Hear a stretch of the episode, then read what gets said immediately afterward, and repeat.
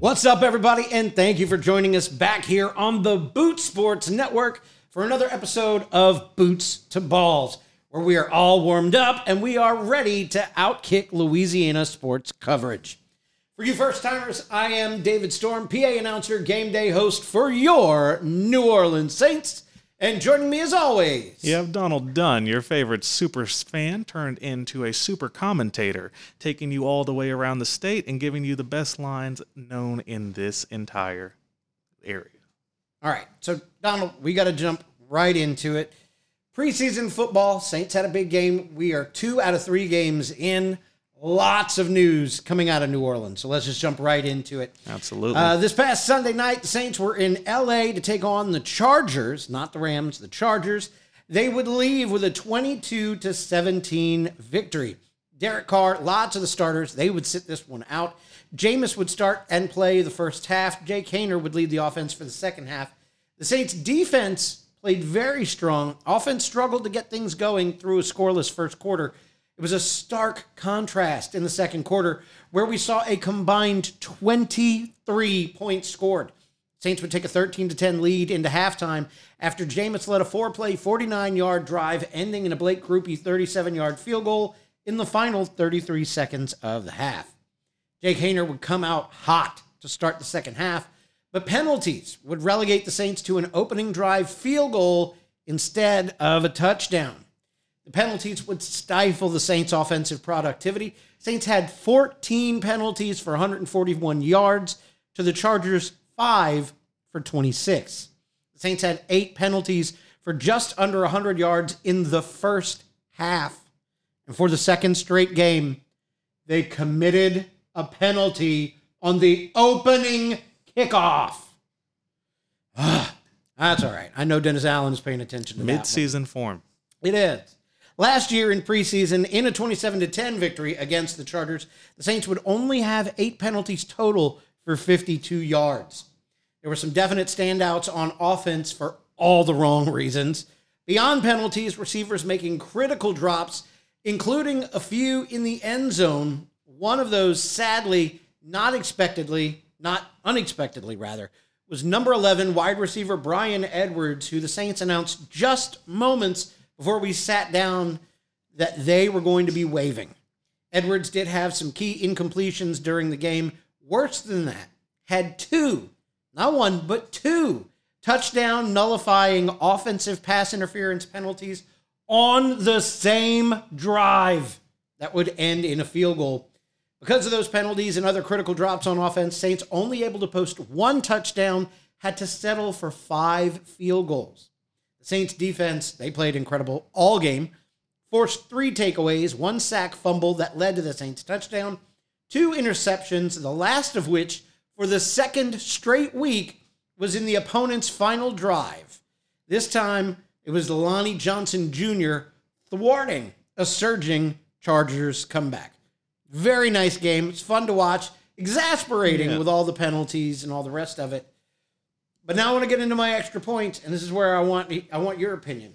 The Saints are now two and zero in the preseason. Now during the Sean Payton era, I feel like the worse we did in preseason, it seemed the better we would do in the regular season.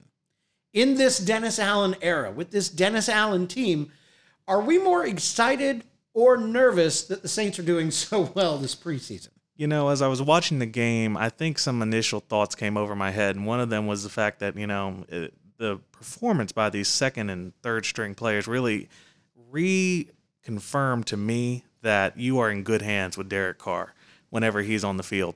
Seeing the production that the ones gave you at that point compared to what you're starting to see from these second team players, it's not that they're necessarily going to be expected to perform at the levels of the ones, but it's just seeing the difference truly how Derek Carr creates a smoothness to the offense that allows it to be able to move in a more efficient and effective manner. Now, Jameis did a pretty good job as he has as his time as a Saint. He never really let the game get out of hand. He never gave anything away in some ways that you might have seen in his younger days back with Tampa, but he truly has sort of ironed out the depth chart in a way that he is going to be set as a great veteran backup, and this team has a long way to go before it can become truly a contender. But I do believe that the steps are being taken to put them in a good spot to contend and win this NFC South. to your point, we've only seen Derek Carr one drive in two games, and it did end in a touchdown. I'm excited to see if we're going to see any more of Derek Carr this Sunday coming against the Houston Texans. We'll talk more about that later in the show. Um, it is the last preseason game for the year, and lots of big decisions going to need to be made. On uh, Saturday, right before the game, TMZ broke the news. Uh, and I, I say it because TMZ, very Yeah, reputable very- news organization. News organization.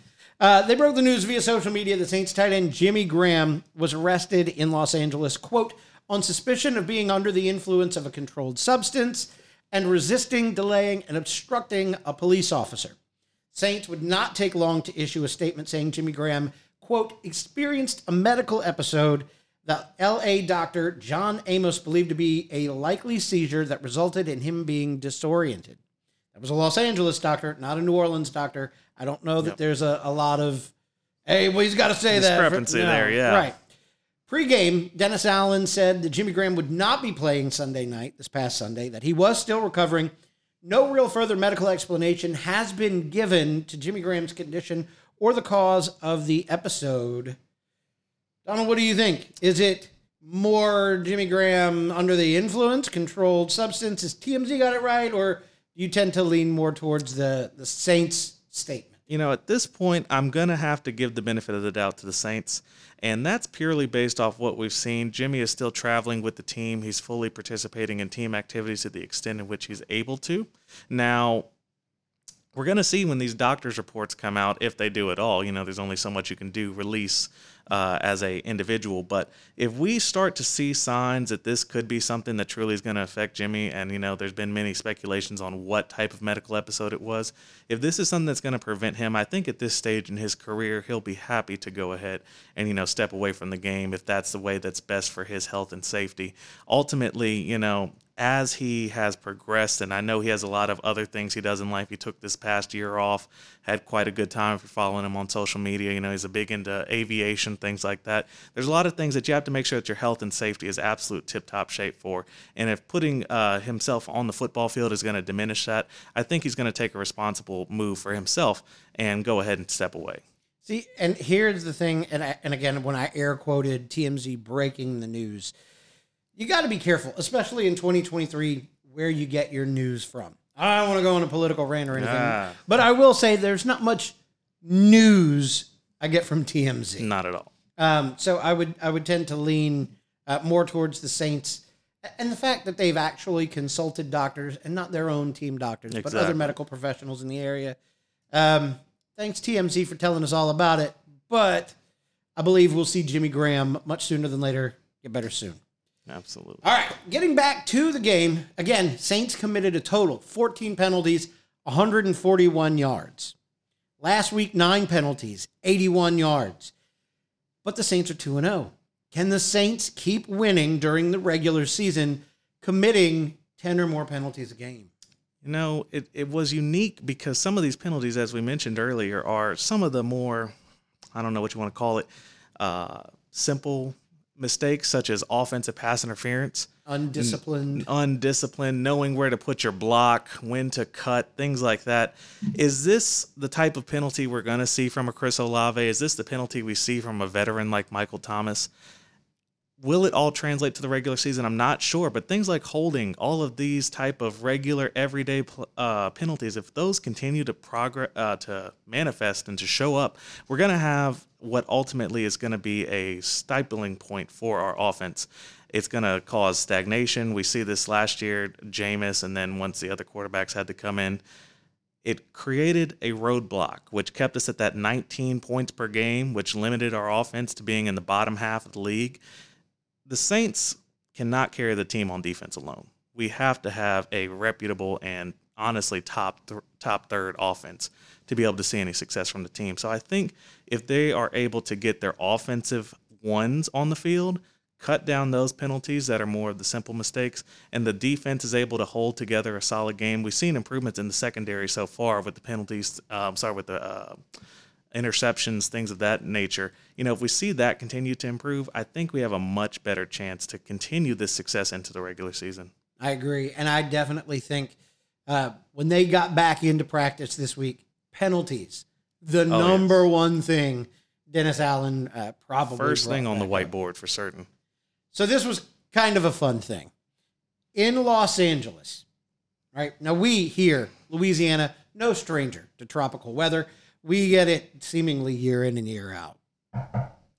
Uh, tropical storm Hilary, the first tropical storm to make landfall in South Carol- South California, rather, in 84 years. Rained all around SoFi Stadium during and after the game. How much do you believe that that influenced uh, the the pacing and the momentum of the game? And I ask that because, and maybe it was just because we were watching a New Orleans broadcast, but there sure sure was a lot of black, black and and gold, gold in the over there. stands. You know, you start with a team such as the Chargers. All their fans are in San Diego anyway. Not many came up and made the move to Los Angeles. It's really been a struggle for them to fill that stadium. And then on top of that, you have the Louisiana transplants who are in mighty numbers out there in South California. They don't really see this as much of an impedance as what they might see from the natives. So they were happy to go out there. I saw tickets were as low as I believe three or four dollars prior to the game. Wow. So getting in the door was very easy. And you know, if you're only going to get to see the Saints once every other year, maybe every third year, you're absolutely going and you're buying those tickets. So it was really good to see the support of the Who Dat Nation out there in Southern California.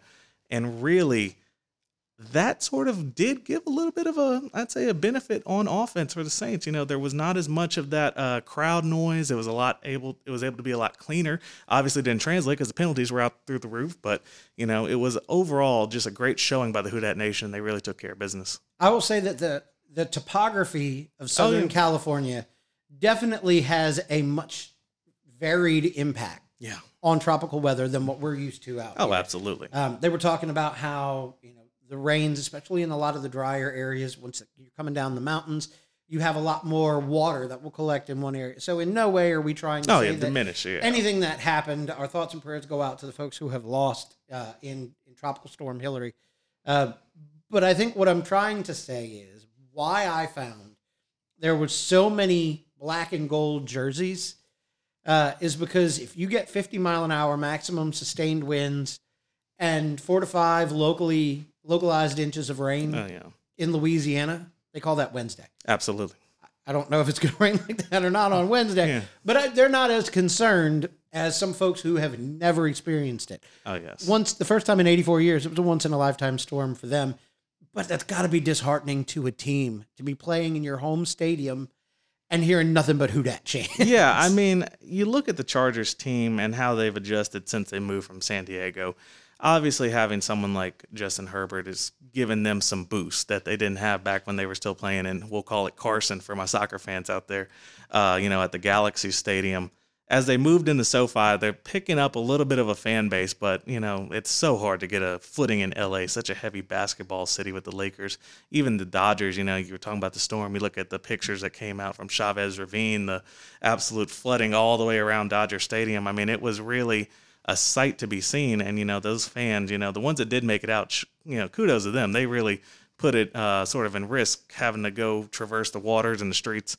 You know, if the Chargers really find a way to get a strong fan base, I think they'll come back as they did in San Diego. But it might take a generation to get that type of support they had down in San Diego. I'll tell you what, they made it to the playoffs last season, a strong team in the AFC.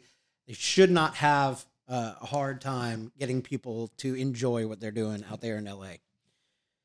As I mentioned earlier, Saints had five field goals against the Chargers. Two from rookie kicker Blake Grupe, three from veteran kicker Wil Lutz. Saints probably only going to keep one kicker during the regular season.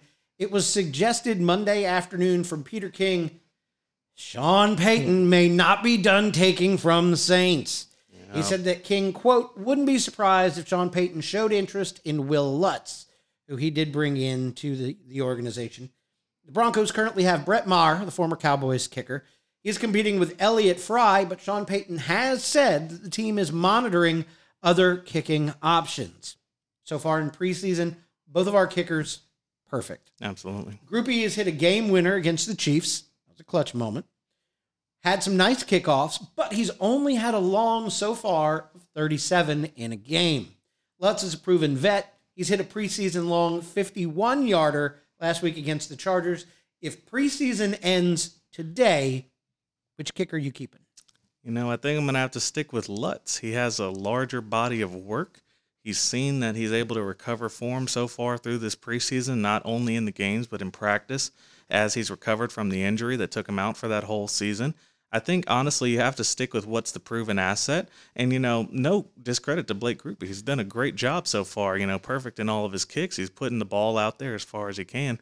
And I think he's going to have a career in this league if he continues and finds a team. And, and that gets to the point of, you know, Sean Payton coming in with this deal. The question is, do you get a six round pick for somebody you're going to cut anyway? I think the answer is yes every time. So I don't think Mickey Loomis is going to have a lot to think about whenever it comes to what to do with these kickers. So I, I don't disagree with you. I think you definitely keep Wil Lutz. Uh, I absolutely love uh, Blake Grupe. And I feel like he is probably the closest thing in many parallels that we have seen to a real life Rudy Oh, uh, out here this way. But we've not gotten a chance to see can he execute? If that game winner against the Chiefs was in the playoffs and it was a 53 yarder, does he have that same poise and confidence? Exactly. He's untested. And that's not necessarily a bad thing. Everybody's got to start somewhere.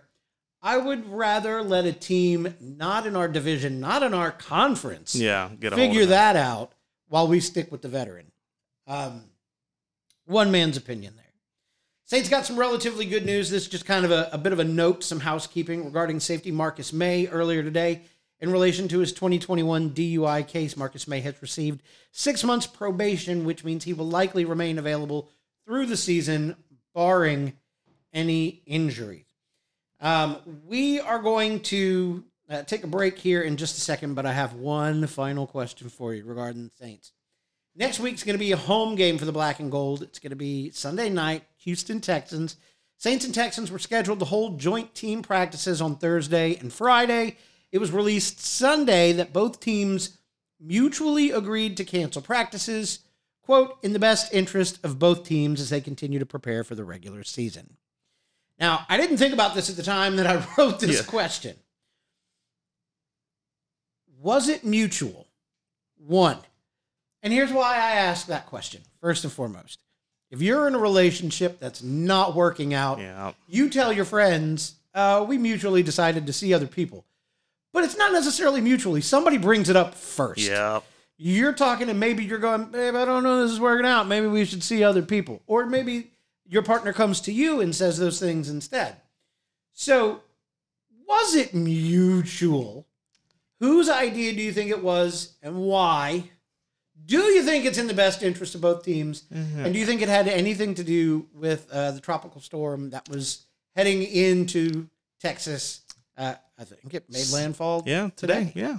Um, tropical storm, no, but what I am seeing from Texans camp is that they are full of injuries, and uh, for a team that already struggled mightily last year, I don't think that they're trying to uh, take any more chances. So it seems like they went ahead, threw in the white towel, and said, "Hey, we'll just meet you on Sunday. Y'all take care of business. We'll see you down there." And you know, for them, practice. You know, Allen Iverson practice they uh, you know took the easy route, if you will. They say they're going to rest their starters, kind of get them more ready for the regular season. They're in a weird division this year. We'll see if they'll be able to make any strides. But for the Saints, I think they're perfectly fine with it. You know, gets a few more practices for the fans, maybe go in the dome, get to do some more exclusive things you don't get to quite do in those joint practices. As I know, the Friday practice is going to be a dome practice with the Texans. So, hey, more practice time for the Saints to get ready. So here's a point that had not been made yet. The Houston Texans are on the Saints' regular season schedule. That is absolutely true. I like not having joint practices with them, regardless of the reason. Yeah. Uh, this is, uh, was it mutual? Eh, stirring the pot. That's just that's me right there. Um, I don't think you're going to see a lot of razzle dazzle, no, No. bells and whistles, No. not a lot of flash in the pan in the last preseason game. You don't want to be practicing against a team that you know that you're going to see later in the season and maybe show them something in practice that you weren't going to use in preseason, but you do intend to use in practice. Exactly. This gives them a lot more time to focus on the penalties, to focus on trying because he's Dennis Allen's going to have to trim down that roster Yep. real quick. Um, and it's going to give him an opportunity to uh, maybe play around with some of those trick plays that maybe you only see once or twice a season Exactly, if um, all. In, in preparation for the season opener against Tennessee. That's right. So, you know, I think Texans overall, they're okay sitting it at home. The Saints will wrap up uh, preseason. They'll make those cuts. August 29th is the cut date. So their clock's ticking about one week out from right now, actually. So we'll see what Dennis Allen comes up with. So we're going to come back a little bit later in the program. Uh, we've got to take a look at how we did. We made predictions last week prior to the Chargers game, and uh, we're going to make some predictions prior to the uh, the Texans game this week. But before we do that, I want to say a very special thanks to our friend of the show, Jay Ducote. Uh, but we got to pay some attention to this gorgeous piece of literature right here. From venison griots to coconut chili chocolate tarts and so much more. Friend of the show, Jay Ducote's Louisiana Outdoor Cooking features more than 150 recipes, fun and easy enough to make in your backyard while you're tailgating or before the next big sporting event. It also tells the remarkable story of how this Baton Rouge based chef achieved national culinary celebrity. Fans of the reality cooking show Food Network Star might remember Jay Ducote as the runner up in season 11, a strong showing that would lead to appearances on Chopped, Cutthroat Kitchen, and a lot of other programs, including an episode of Beat Bobby Flay, where he did, in fact, beat, Beat Bobby, Bobby Flay. Flay.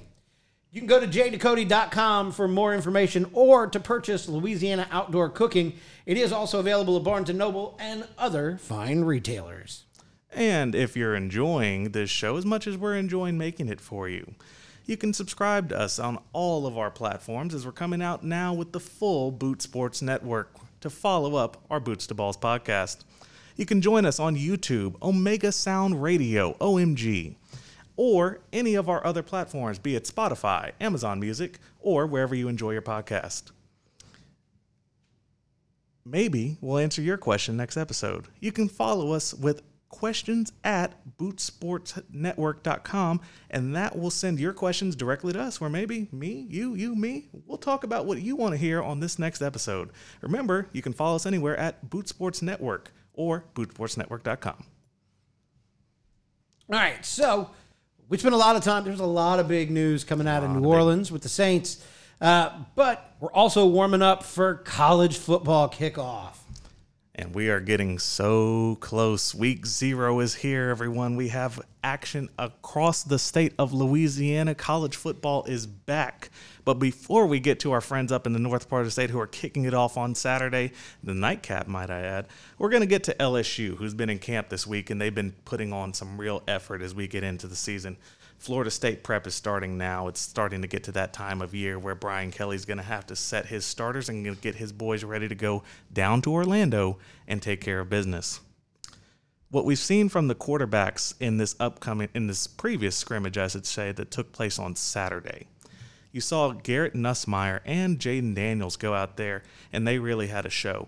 Now, this was closed to the media for video there in attendance, so we got some stats coming out, loose stats, not LSU official. But it seems like overall, Garrett Nussmeier has done what he's done during his LSU time, and that is throw that ball. Man was throwing it all over the field, had more t- total accumulated yards than Jayden Daniels. However, Jayden did prove that he is still the more accurate quarterback, and that's given some confidence to Brian Kelly going into the season. So I like the fact that we have two quarterbacks. Uh, LSU has done well uh, during the Les Miles era with the two quarterback system. I know that's not Brian Kelly's scheme. Uh, but I think when you have a healthy competition between those two quarterbacks that have varying strengths, iron sharpens iron, steel, star- steel sharpens steel. I think it's only going to work to make them both better. And you're starting to look towards the future of LSU football as well. Absolutely. And speaking of the future, he had some outstanding performance from the freshman running back, as well as a few others. You know, you look in that backfield, particularly with uh, overall, LSU has Sage Ryan now moving to the cornerback spot. So that's going to be another strength that they're going to take forward going into this season. You're taking someone who is a, already qualified secondary player playing that safety role last year, and you're putting him into a specialized spot. You can think of this sort of, you know, utilizing maybe a Tyrann Mathieu Jr., where basically you can utilize him as either a cornerback or a safety, gives you ultimate opportunity to either bring him into the pass rush in the backfield or send him all the way back to cover the deep ball. Having an asset like that is going to add more of a defensive capability for the Tigers, who are going up against quite a capable quarterback down there at Florida State. They are. And I tell you what, not even just against Florida State, but the entire SEC, with the way that things have shaken up, LSU does not have an easy schedule. They don't play no. in an easy conference. So being able to have the ability to shake things up on defense, to present a variety of different looks, to have a versatile player who can play cornerback, who can be safety, who can cover the deep ball, or who can come in on a third down blitz. I think that is going to be integral to the success the Tigers have, not just on defense, but wholly this season. Oh, absolutely. And overall, just the Tigers are really putting together these new freshman pieces into the lineup. I should mention that. The lineup for the offensive line is coming together quite well, and it seems like you're going to have the additions with Will Cameron, Emery Jones coming in with a few other freshman pieces. That's going to be secure, and you're going to look like having a really safe time for our quarterbacks back there, giving them the time they need to be able to set up and absolutely do damage. But besides that, it also seems as though Damon Ramos, Damian Ramos, let me make sure I'm getting my pronunciation right, has uh, won the kicking spot. So special teams has now been secured, and they're gonna, um, you know, send his competition out to do kickoff specialist duties. That little eh, weird college position you don't see in the NFL, but seems like Brian Kelly has everything under control there at the Ponderosa. You don't know how valuable a kicker is until you need one and don't have one. That's absolutely correct. But we don't always want to always talk about LSU. While they are obviously the crown jewel of the state, the national champion winners, we do want to talk about some other teams that are absolutely at the run of maybe a national championship of their own, and that's going down to the FCS level, where we have a few actions going on down there. We wanted to mention Southeastern, who has taken the 15 spot in the FCS polls, and they're in a position to where, you know, they can sneak up there and, you know, make the playoffs and have a good chance to go deep. See, here's the thing about Southeastern. A lot of people don't talk about Southeastern. You don't know how good Southeastern is. Let me put this stat out there for you. Uh, they are poised to make their fourth, fourth FCS playoff appearance in the past five seasons. Coach Scelfo is doing amazing things with the Lions out there in Southeastern this year. I don't think you're looking at a Southeastern Lions team that is going to be last year's Tulane team. Shout out producer Brett. Um, but uh, I definitely think that it's a team that we don't want to forget about. No, we don't want to sleep on. Uh, their their division, their conference rather, um, with teams like McNeese, teams like Nicholls. I, I mean no disrespect, not the strongest. No, they stand a chance to do great, great things this season. Absolutely. And you know, you had such a transition go on, I feel like, during the FCS side of things, where, you know, a lot of their big names have sort of left for higher things, be it Deion Sanders over in the SWAC going up to going up to Colorado. You know, all these teams are going to kind of get to become the darling of the FCS this year. We obviously have, you know, out of state, your North Dakota states who have been dominant for years. And, you know, in the past, you had places like Appalachian State. Who's to say that you can't see a team like Southeastern or McNeese, Nicholls go on this magical run and sort of capture the national media presence and really bring it back to prove that Louisiana is a boot dominant sport? Say it with me, producer Brett. Tulane University. I give him so much grief because he is so LSU and so anti Tulane. But I, you cannot, you cannot deny the magic that was 2022, 2023, Tulane University. And if they can do it, why can't Southeastern? Two and ten to ten and two. Don't forget that. I, I just got to say this. Um, I was the one that pointed out that Tulane does have a potential playoff spot this year, and I hope they do because I want to meet them and keep the rag since what 1983. I want to battle for it one more time and ruin their chances and their hopes. I don't. I don't think. I don't think they. I don't. Hmm. Yeah. I don't. I don't know that I want to say what I want to say right now. It's entirely too early. We may have to revisit that point and put a happy little wager on that. Oh, I love the happy little wagers. I would agree to that. you heard it here first. Our first boot sports wager. Yes, special take from producer Brett. But to not get too far away from this upcoming week zero matchup, we do actually have meaningful football who is going to be played in the state of Louisiana. That's going to be Louisiana Tech Bulldogs at home up in Ruston going against FIU. Now, for those of you who have not been keeping up with the magic of conference realignment and all of its great impacts, uh, Conference USA is now a bit of a mess. Yeah. Um, I'm going to be honest with you, Donald. It's hard to keep up with. It is an absolute mess. So, as far as FBS football goes, they're now down to nine teams. A few of these teams have come in in the past five years up from FCS. Teams like Sam Houston, Jacksonville State. You saw them in Tiger Stadium a few years ago and uh, Liberty, yeah, out from Virginia. So, in a league like this that's ever evolving, that's sort of lost its original character, I went back 10 years to 2013. The majority of those teams are now playing Big 12 or American Conference football. It's entirely changed, yet Louisiana Tech remains true. And I think it's time for them to remain true to their values that they set up over the past 10 years, which was being the dominant group of five team in the state of Louisiana. Now, Tulane fans are going to argue that. ULL fans are going to argue that. We respect that opinion, and we'll get to it later in the season. But you have a team in a weak division, weak conference, even that, who maybe could turn some heads later this season. They could. Uh, you know, just trying to keep up with things that are happening up there in Ruston. There's a lot of potential for a lot of magic up there this season. Don't sleep on La Tech. No, keep your eyes peeled. And with that, we're going to go ahead. We're going to send it out to our second break of the day, and we're going to open it up with Family Promise of St. Tammany Parish. And we'd like to give you, they'd like to give you $10,000.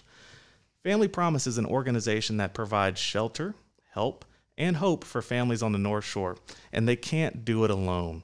For only $25 from now to December 15th, you can buy tickets for their fourth annual Family Promise raffle. Starting November 1st, they'll draw for amazing daily prizes, and all daily winners remain eligible for the $10,000 grand prize on December 15th. The more tickets you have, the better odds. So get yours now at fpstp.org. That's fpstp.org. And we definitely want to send a very special thank you and shout out to Tommy Talley and the crew over at Echo Tango in the capital city for providing us with this very posh recording studio. Uh, we appreciate it very much. Thank you, thank you. Thank you, Tommy. A million thanks. All right. So we got to take a quick look at some other things that are going on around the boot. Pelicans. Pelicans news. Their schedule was, was released earlier this week. I had to do a little digging. Not not much. Uh, Pels last season started five and five, which included three overtime losses. One was by one point to the Jazz. Two were uh, losses by three points to the Hawks and Lakers. There was a lot of talk, if you remember, in the early part of the season when Zion was healthy, that the Pelicans could be uh, set to make a run for the top seed in the West.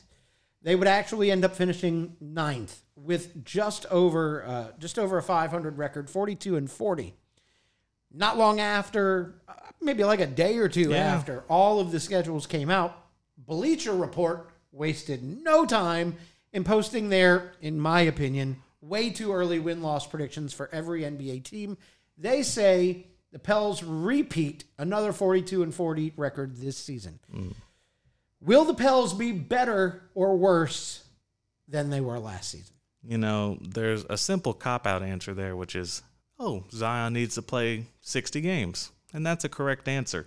However, if we look at this team, this is now really going to year three with the same core, the same Jonas, Brandon Ingram, Trey Murphy, Herb Jones, Zion Williamson core that really needs to go out there and perform.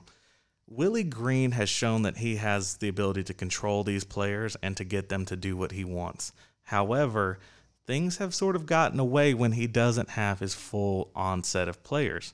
So I look at the schedule that came out this week, and you know, we start off relatively easy. We have a good, large home game stretch in uh, November there. You know, if the Pelicans are going to take that jump, and I believe they're capable of it, they, they to me strike as about a 45 55 win team, somewhere in that range. Zion's going to have to play 65 games. Brandon Ingram's going to have to return to true voted in all star form. Like he was, I believe that was three years ago now. Time's flying. And CJ McCollum needs to accept his role as the veteran, but understand he's still CJ McCollum who has multiple All Star appearances himself. And with that, the Pelicans have the great opportunity, the way how their season ends, they can knock some teams out that are going to be fighting there. They have Sacramento, Golden State, and LA. Is this going to be a re, you know, sort of retirement season leading at least from the Lakers? You know, maybe LeBron goes to play with Bronny, something like that. Can the Pelicans knock LeBron out? He's missed the playoffs three of the past four years. These are the types of things that, you know, we're going to have a unique opportunity to see this team perform on the biggest stage, and I'm excited to see it. I am too. BI is doing some Team USA things at the moment. How many members we got on the, uh, not how many Pelicans, but how many players are on the Team USA? We have uh, 12 players that are going to be playing in the World Cup, and then we had two that made the practice team. So So 14 total players. BI is one of them. that's right. He brings that Team USA uh, play capability to the Pels this season. You keep Zion healthy. Jonas Valanciunas is a monster. Yes. And I will, I will tell you, I don't know that the TV does him any favors. Uh, as as the PA announcer for the Saints, I am also the the backup PA announcer for the Pelicans.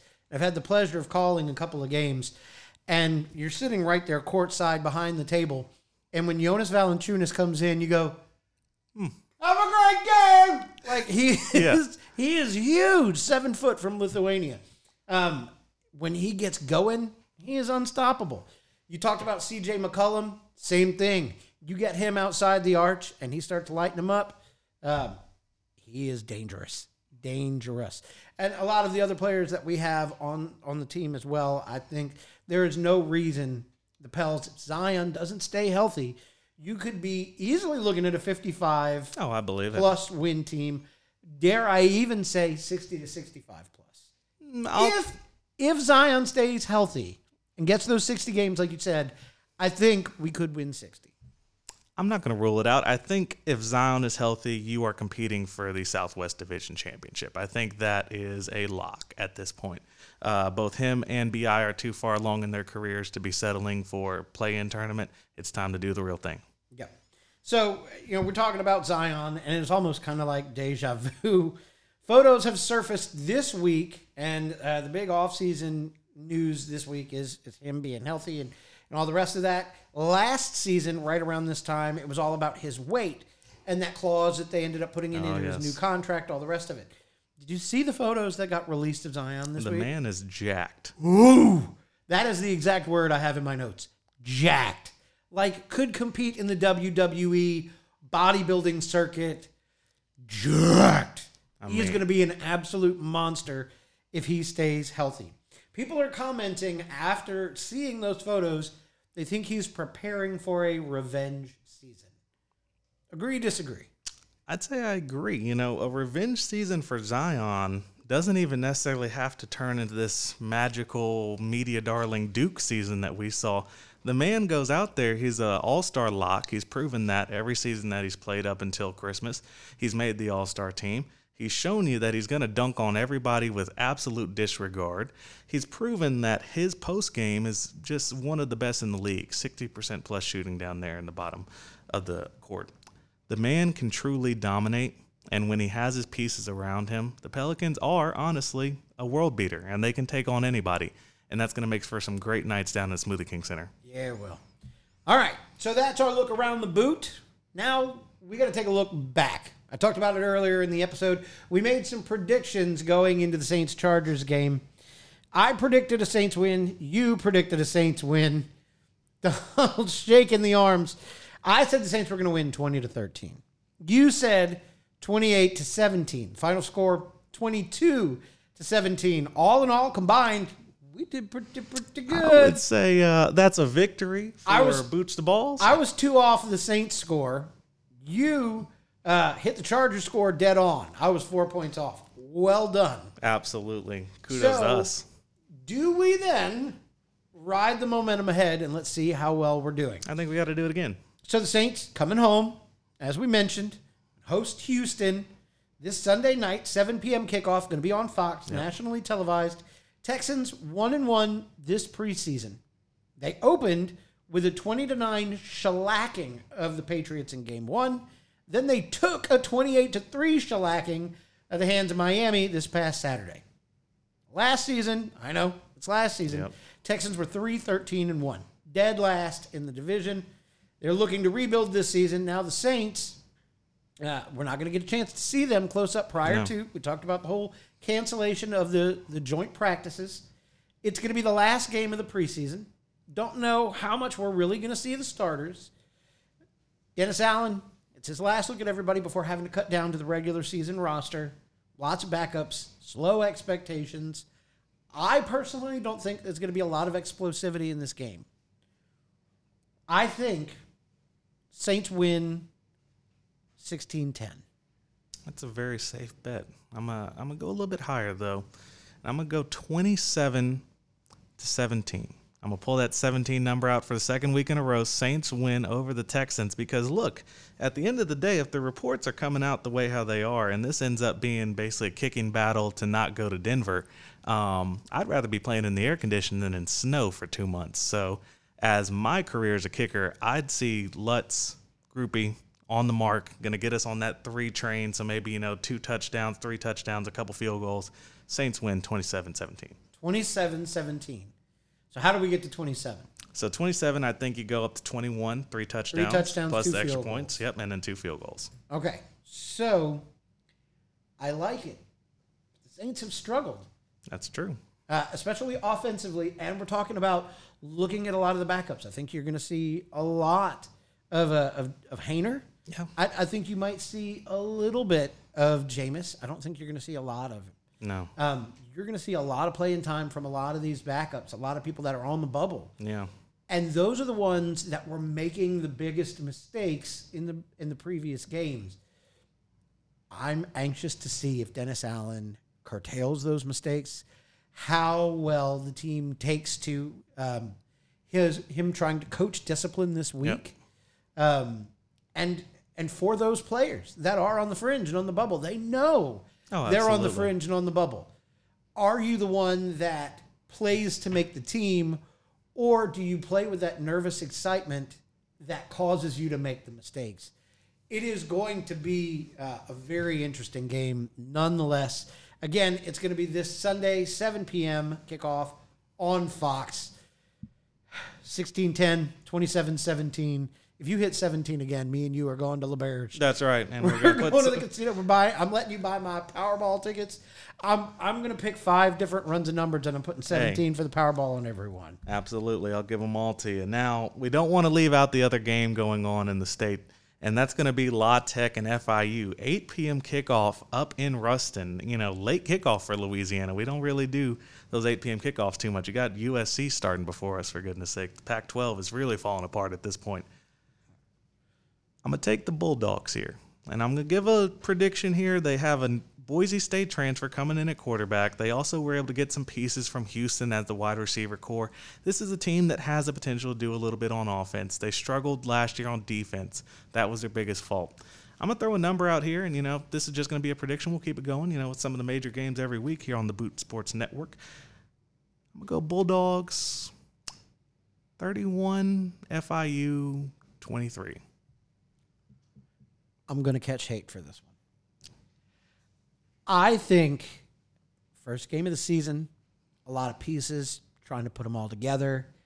I think La Tech is going to struggle. I don't want them to. I don't. I think you will. Um, but I think that they're going to keep it close. I think they're going to keep it very close. I think that you are probably going to see, uh, and I'm going to steal one of your numbers. I think we're going to see about a, a 31 to 27 upset for the Bulldogs. Well, I hope I'm wrong. I do. You know. And and I tell you what, if you've got hate for me, questions at bootsportsnetwork.com. And we have to keep it honest here. You know, just because we cover Louisiana doesn't mean we won't tell you that your team is not uh, meeting standards for the state of And, Louisiana. and I don't even think it's it's so much about meeting standards.